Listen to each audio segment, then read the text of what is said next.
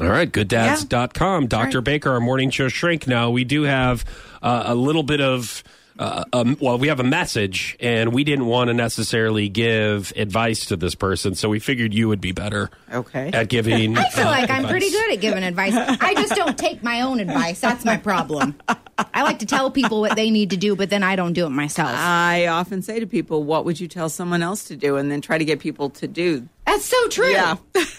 That's so true. Okay, here's the message. Foch and Sarah, my child is his. It's in his last year of preschool. Uh, he got in trouble last Friday for telling a girl that he loved her.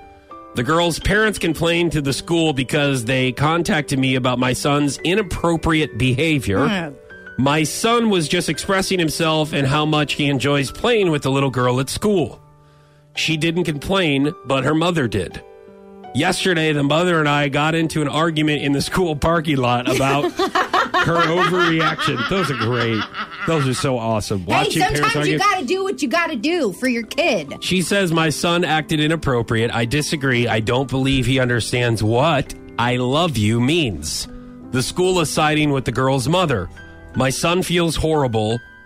Are the school and the mother overreacting? Is it okay for a preschooler to say, I love you? So instead of us giving this parent advice, we figured uh, the professional Dr. Baker, our morning show shrink, would be better What kind at of world advising am I this. raising my son in? All right, so let me just say it's normal.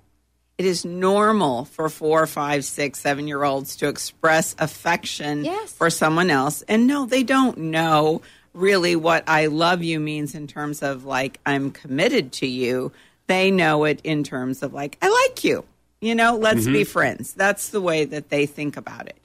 Uh, now, what we don't know, because people don't always, I've been a therapist for a long time, and you don't always get the full story. We don't know, was this little boy constantly going up to the little girl and bugging her? And we don't know that. I mean, the mom, the the mother there says that the little girl didn't mind, but the teacher obviously noticed something. I mean, somehow this was communicated to the mother of the little girl. How did she find out? So you do want to teach your children about personal space. Uh-huh. And, and you know, and kids will at that age because you see them. If you have nieces, nephews, little children of your own, you know they come up and they love you and they hug you and Mm-hmm. they cling on to you, and and so you know it's just a process of teaching children appropriate boundaries and space. Mm-hmm. I don't see it as a big, huge deal, uh, but I would suggest that mothers need to maybe not talk to each other. What I'm if it's going to be a big deal. Already the child's mother, the little girl's mother, was upset. So maybe it'd be better not to approach her about it. so what I'm hearing you say, Dr. Baker, is that the mother of the little girl uh, needs to get a hobby.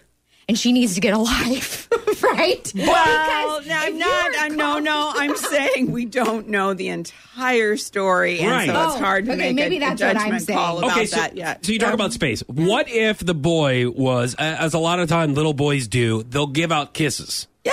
So what if he is Oh. constantly giving out kisses to this little girl and saying "I love you"? Maybe that, maybe he's making, even though that she doesn't say that she's uncomfortable. Maybe, maybe that's, kind of personal that's- space, right? Right, right. That's that's not appropriate. But you know, it's not like this child has got some deep psychological problem. This is just a child being you. four or five years old. A but boy little- liking a girl, having a crush on a girl. Uh, as Okay. I recall, when I was in school, girls used to chase down boys and kiss them too. So I mean, all the time. Okay, so vice versa. If it Oh, was yeah, that, yeah. it would be no big either deal. way, no, no, oh, don't even play that card. Not gonna no. work. It would be both genders need to learn to respect. Man, the I wish I had that problem. Yeah. Not just in preschool, but like high school and college and everything. Like never- I would, I would just sit there and lay there, and I'd be like, just kid, yeah. Oh my gosh, this is so awful. This is so awful. Just, so just And kiss it- me. I it know, never happened awful. to you. No, it didn't. It never, it never happened to me. However, I, I don't know if this is bad. Uh-huh. Something I did, not necessarily in preschool, but I would say around kindergarten or first grade. Yes. Like when we were playing like Foursquare or like any kind of on the playground, I would act like I was falling down and then try to look up girls' skirts.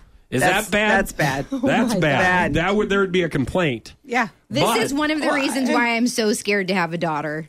Mm-hmm. I mean, Now this was once again this was St. Louis Public Schools. Well, I mean- it was- oh, okay, then that's Were- fine. Weren't most of the girls wearing pants by that age? no. No, this was. No, All right. as a matter This was- I don't even want to know. This was the '80s. It was very. it- yes, I'm familiar with the 80s. Yes. But even, say, whatever. I don't wear whatever you want to. My daughter will always have tights or leggings on.